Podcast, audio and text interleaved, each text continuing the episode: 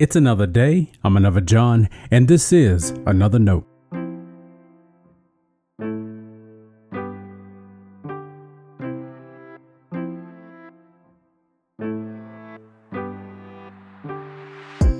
Today's edition of Another Note is titled A Growing Church. Our scripture reference today is 2 Thessalonians chapter 1 verses 3 through 12. As always, may the Lord add a blessing to the reading and hearing of his holy word.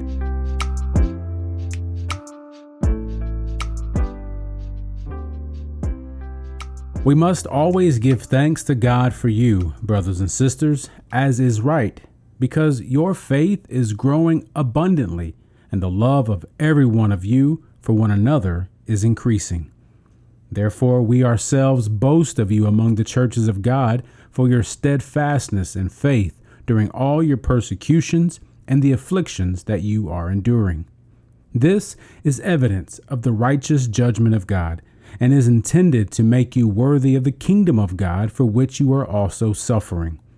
For it is indeed just of God to repay with affliction those who afflict you and to give relief to the afflicted as well as to us when the Lord Jesus is revealed from heaven with his mighty angels in flaming fire, inflicting vengeance on those who do not know God and on those who do not obey the gospel of our Lord Jesus. These will suffer the punishment of eternal destruction, separated from the presence of the Lord and from the glory of his might, when he comes to be glorified by his saints and to be marveled at on that day among all who have believed because our testimony to you was believed. To this end, we always pray for you, asking that our God will make you worthy of his call and will fulfill by his power every good resolve and work of faith, so that the name of our Lord Jesus may be glorified in you and you in him, according to the grace of our God and the Lord Jesus Christ. This is the word of our Lord. Thanks be to God.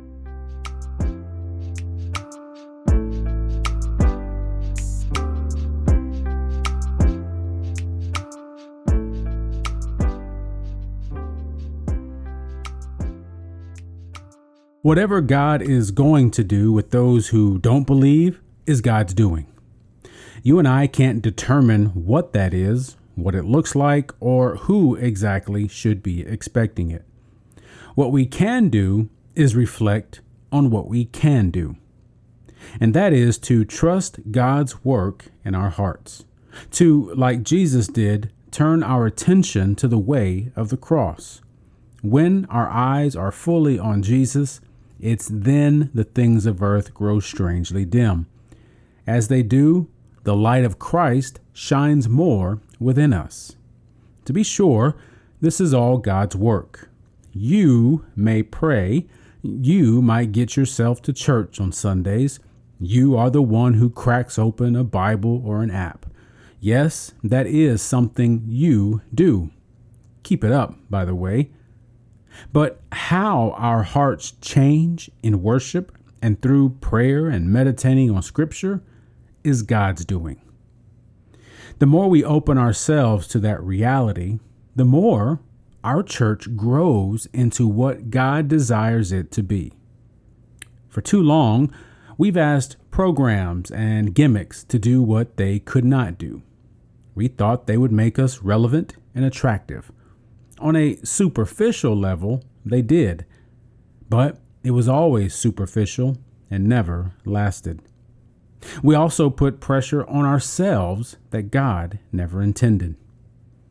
So, what does last? How can we expect our churches to grow? What are we even growing into? One word love. Listen again to some of the opening of Second Thessalonians. We must always give thanks to God for you, brothers and sisters, as is right, because your faith is growing abundantly, and the love of every one of you for one another is increasing. If our church isn't growing in love, we aren't growing at all. And we aren't being God's church. When Jesus said the entirety of God's commands rests on loving God and loving neighbor, he meant it. Love doesn't need to be relevant. Who doesn't want to be loved? Now, love can be creative and it must be genuine. When it is, people notice. It's the evidence of just how good God is. Stay blessed. Now, before you go, let me make sure you know I love you and you are a blessing to me. Thanks for listening to another note. I hope it helps you live a life worthy of the calling you have received. Let me know if I can pray with you and help us reach others by sharing today's devotional or leaving a review wherever you listen as a podcast. And finally, make sure to check out the website at anotherjohn.com. God be with you.